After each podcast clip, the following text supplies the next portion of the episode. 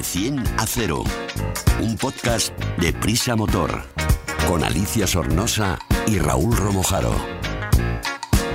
De 100 a 0 es el primer podcast de Prisa Motor, la plataforma transversal dedicada a la automoción del país, AS, 5 días, SER y Huffington Post.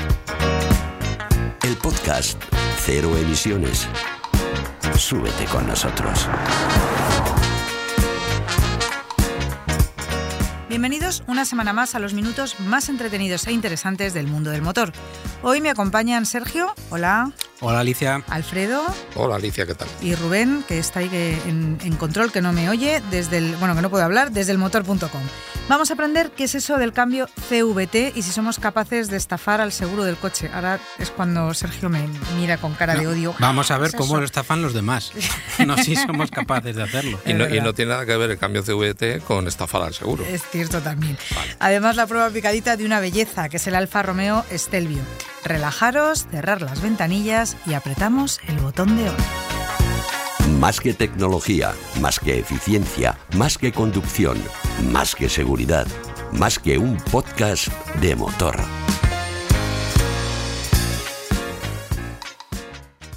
El cambio CVT es uno de los más criticados. Es un cambio automático que lo, monta, lo, montan modelos como el Toyota Corolla, el Subaru Forester. Alfredo, si meto la pata me corriges. Nada, el bien. Mitsubishi Outlander y el Subaru Impresa.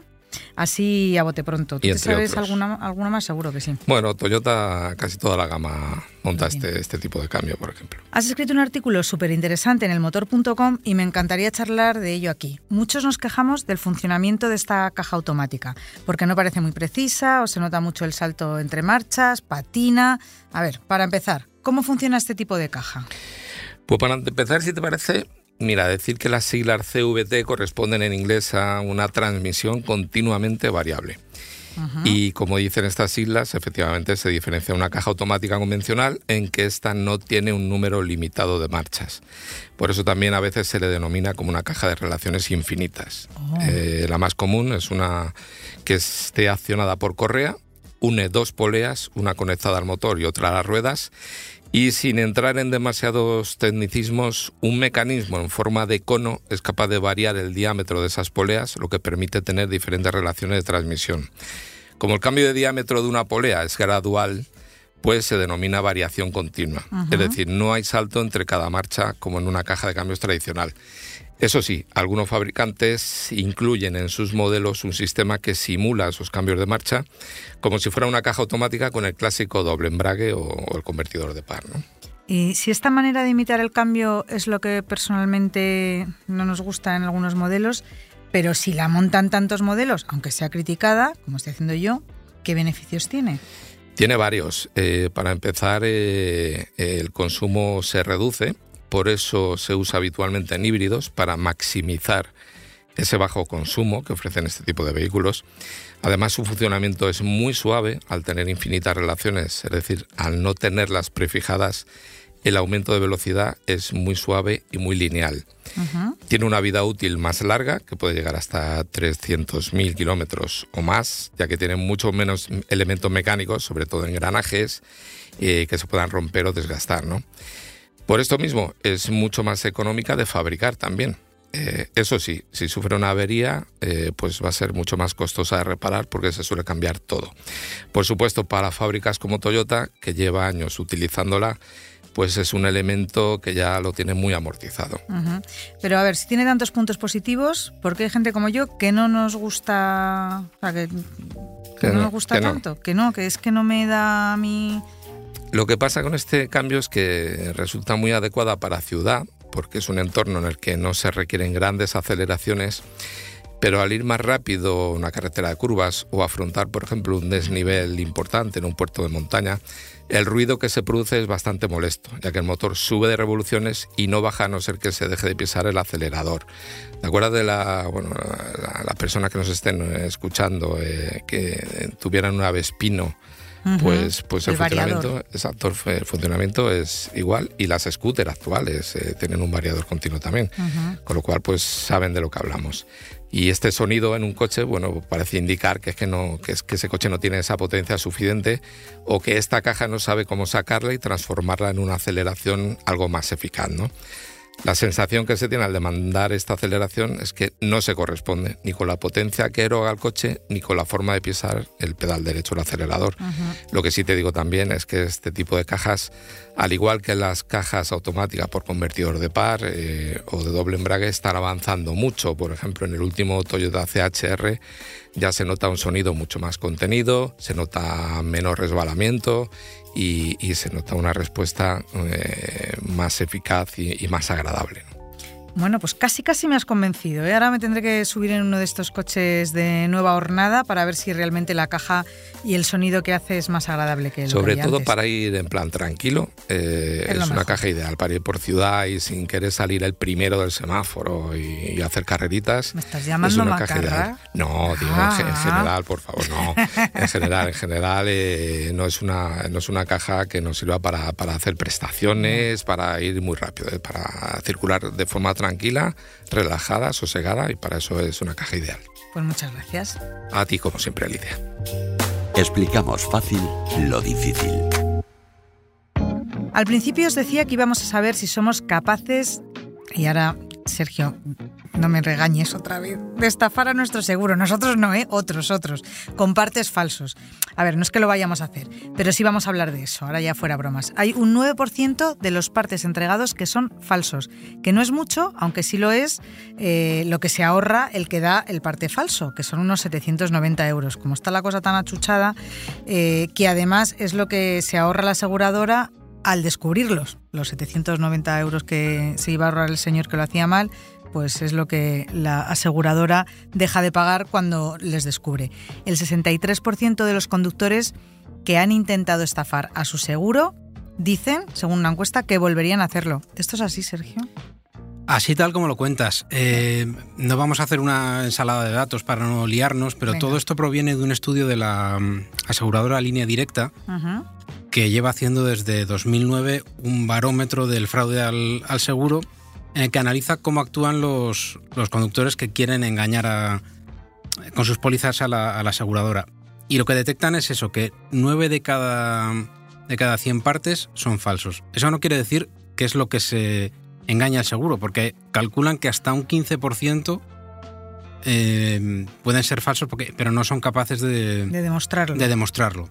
Eso es. Y lo que se ha visto es que en, los últimos eh, años ha aumentado muchísimo el, el fraude al seguro. Y, lo que decías, que la gente no se arrepiente y que volvería a hacerlo, eh, lógicamente es porque, porque le sale muy rentable. Son casi 800 euros de media lo que, te lo que supone hacer un parte falso al, al seguro decir, Sergio, que, que un 6% de los partes eh, se les cuela seguro, son, son falsos y, el seguro no los detecta.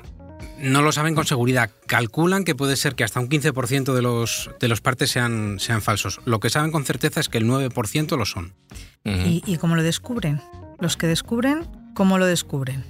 Eh, pues eh, utilizan muchísimas técnicas eh, para empezar, descubren cada vez más gracias a la inteligencia artificial y a los modelos matemáticos que aplican, en los que, con los que detectan patrones que coinciden y, lo que han visto es que cada, cuando hay sospechas de, fraude, por lo general, detrás hay un fraude y son capaces de, detectarlo. Eh, además están los peritos especializados, está la investigación privada, los detectives que, que investigan por detrás esos.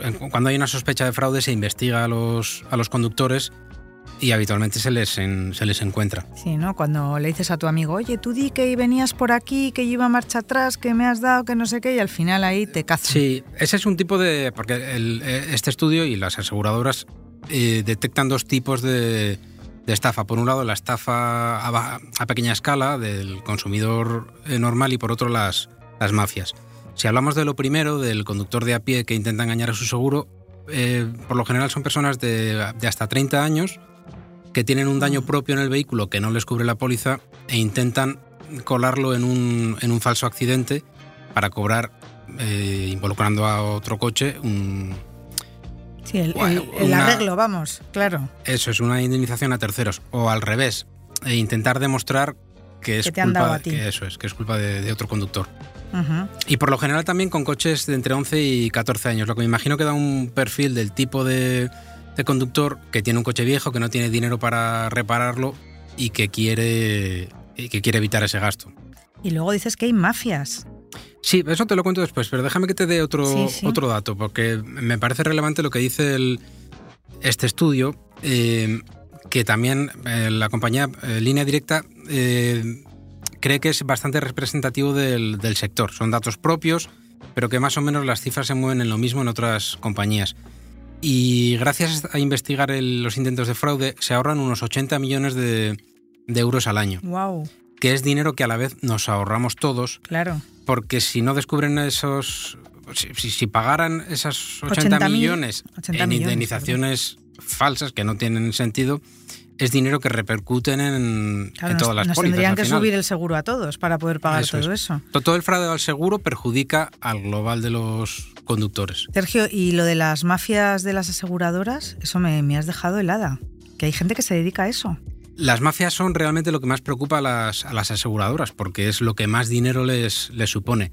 Las, las mafias eh, son capaces de montar accidentes siniestros falsos, partes falsos más, más enrevesados y con los que reclaman indemniz- indemnizaciones mucho más altas Wow. que esos 800 euros de media que Ujú. supone una, un parte falso de andar por casa, digamos. Hay más menudeo de, de partes de ese tipo, dice, la, dice el estudio, pero eh, les preocupa menos porque lo otro les supone hasta 8.300 euros de, en promedio. De Cuando- indemnización. Cuando una, cuando una mafia organizada engaña al, al seguro. Que además ti- tienen, tienen también muy identificado cómo funcionan. Son por lo general grupos organizados con dos o tres cabecillas que idean los, los accidentes falsos e intentan hacer eh, fraudes en cadena. No solo hacen un fraude, sino que intentan colar lo mismo a varias aseguradoras, que son lo que en Ah. el sector llaman los fraudes en, en carrusel. En el estudio eh, se pone como ejemplo un total de 17 siniestros con 34 supuestos lesionados, todos con, el mismo, con el- la misma forma de operar. Un stop en el que se dice que otro coche no ha, ¿No lo ha hecho? no ha respetado la, la señal, ha golpeado al vehículo y ha desaparecido. Ah. Lo que pasa que con las herramientas de, de inteligencia artificial, con los datos que, que obtienen, eh, ven que coincide casualmente el, el mismo lesionado en varios de esos, de esos supuestos Muy accidentes. listos no son. No, porque lo que intentan es, eh, bueno, ellos lo intentan y las aseguradoras también invierten dinero en, evitar que esto, claro. que esto pase, claro. Y, me imagino también que, que comparten datos entre ellas y son capaces de, de detectarlo. Y por eso les sale rentable invertir en, en esto. Por cada euro que se dedica a la investigación de fraudes, se ahorran 50 en, en in- indemnizaciones falsas. Entonces, les sale rentable Ya hacerlo. digo. Y perseguir a las mafias, que es lo que más dinero les, les, cuesta. Y por provincias, ¿sabemos que, en qué provincia se intenta o se defrauda más? Sí, en, el, en los fraudes en a pequeña escala, las que más eh, las que más aparecen son Cádiz, Málaga y Cantabria. Oh, mira, sur Y norte. Y en cambio, en las de fraude organizado, El número de mafias más alto se registra en Murcia. O el número de mafias, el número de casos detectados se registra en Murcia. Oh, qué lío. Mm, Estamos por todas partes. Ya sabemos que no hay que hacer estas cosas. No, y ¿eh? cada vez y cada vez aparecerán más, más casos porque no porque se intente defraudar más, que puede que también, sino porque cada vez se detecta con más con más facilidad. En 2009 se detectaba que dos de cada 100 partes eran falsos, ahora son nueve. Sí, sí, pues nada, queda muy claro. Después de saber esto, por favor, no intentéis engañar al seguro, que los peritos son muy listos y además hacéis que se encarezca el seguro de los que somos honrados. Gracias, Sergio. No me mires así, yo soy muy honrado, nunca he hecho esto, ¿eh? Ni lo hagas que te pillarán seguro. Efectivamente. Bueno, muchas gracias, que siempre nos traes cosas interesantes desde elmotor.com. Hasta otro día. Te analizamos un vehículo en de 10 a 0. Hoy Rubén nos trae la prueba de un coche que mm, ha disfrutado de lo lindo. Por su diseño, que es una belleza como todos los Alfa Romeo, pero también por su deportividad.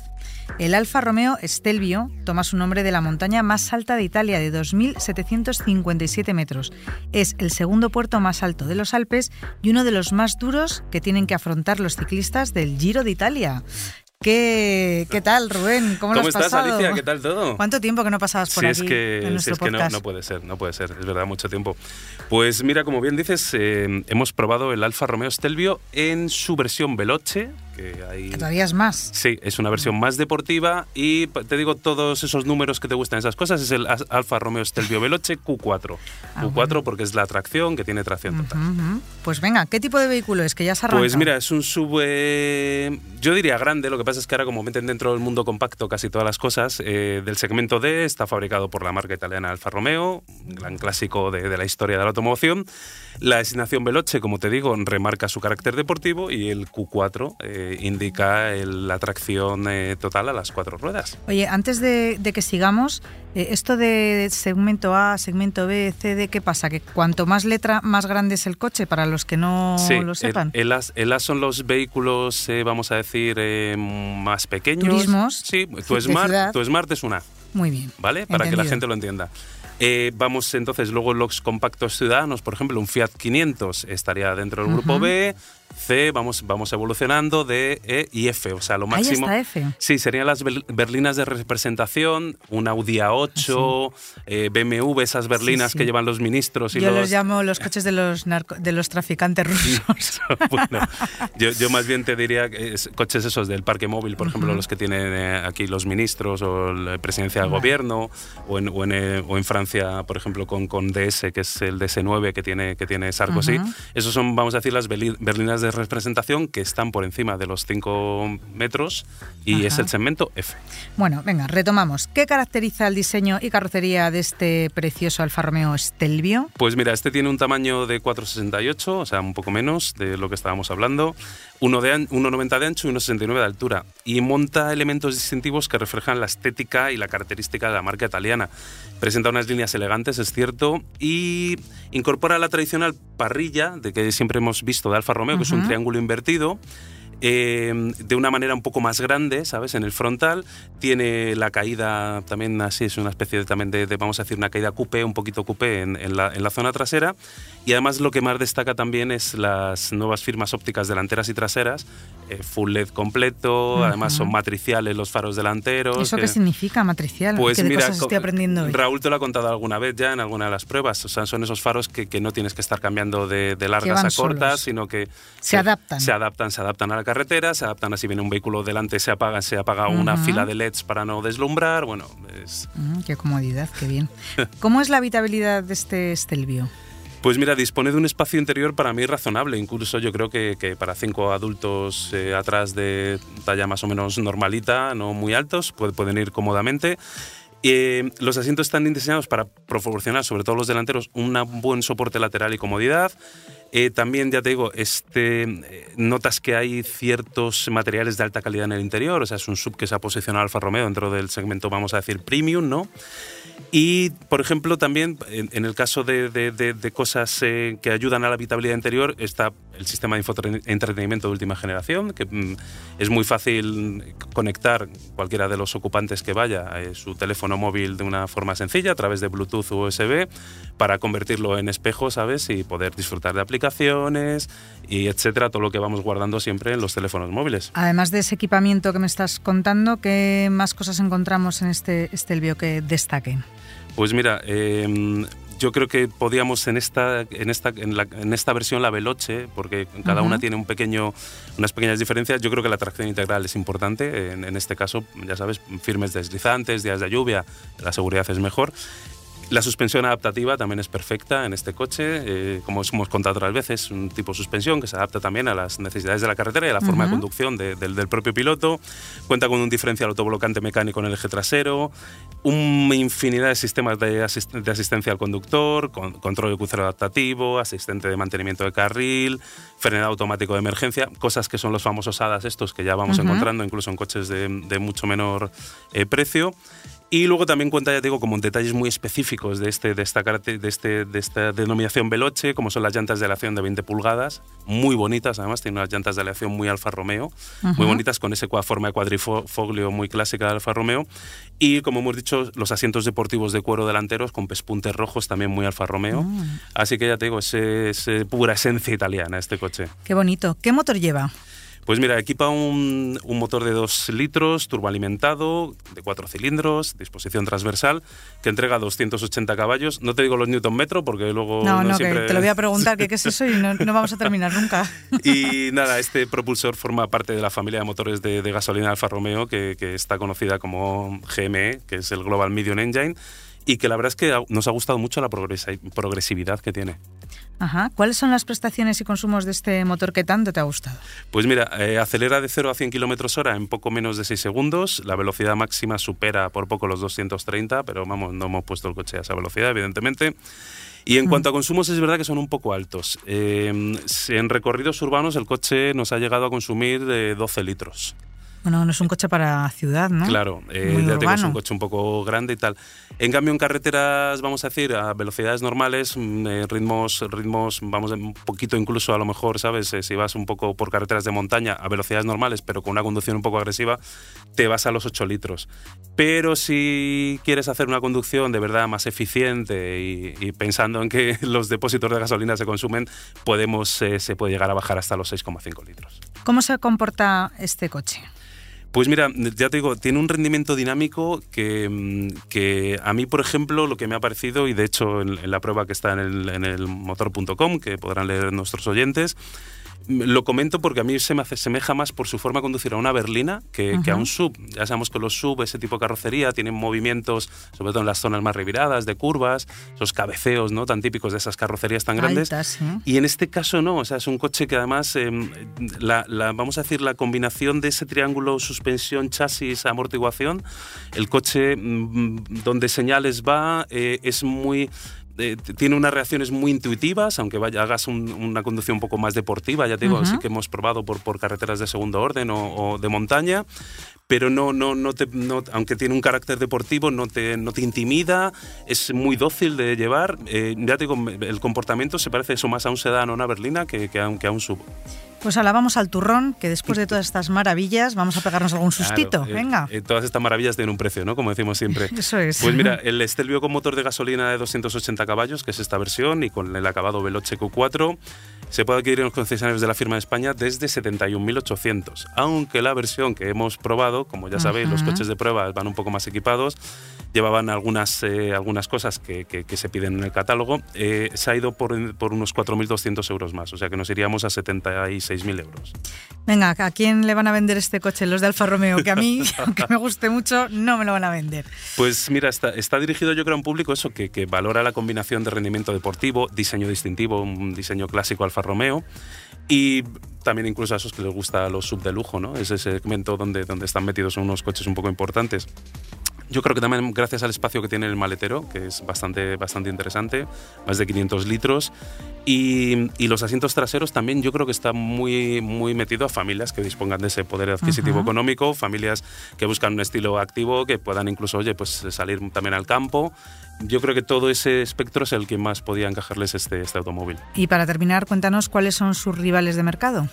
Pues ya te digo, está, está posicionado dentro de lo que serían los sub eh, premium o de lujo. Eh, sus rivales, aunque es un poco, este precio te parezca un poco exagerado, está en algunos casos un poquito por debajo o con otros muy iguales de coches, o sea, que, es una forma también incluso de, si quieres salirte de los convencionalismos, pues mira, ahí encontramos el Audi SQ5, el BMW X3 M40i, el Mercedes-Benz eh, AMG GLC, el Porsche Macan S o el Jaguar F-Pace 300 Sport, todos esos que son la parte versión más deportiva, vamos a decir. Todos. A mí también. Entonces, esos podrían ser sus, sus eh, rivales con, con, los que se enfrentarían en el mercado, claro. Muchas gracias, Rubén. Muchas de nada, Alicia. Muchas gracias, Sergio. A ti, Alicia. Hasta aquí estos entretenidos minutos del motor. Recordar no estafar al seguro, que os van a pillar, y suscribiros a este podcast, que lo podéis escuchar en todas las plataformas. Que así nos dais vidilla. Hasta la semana que viene.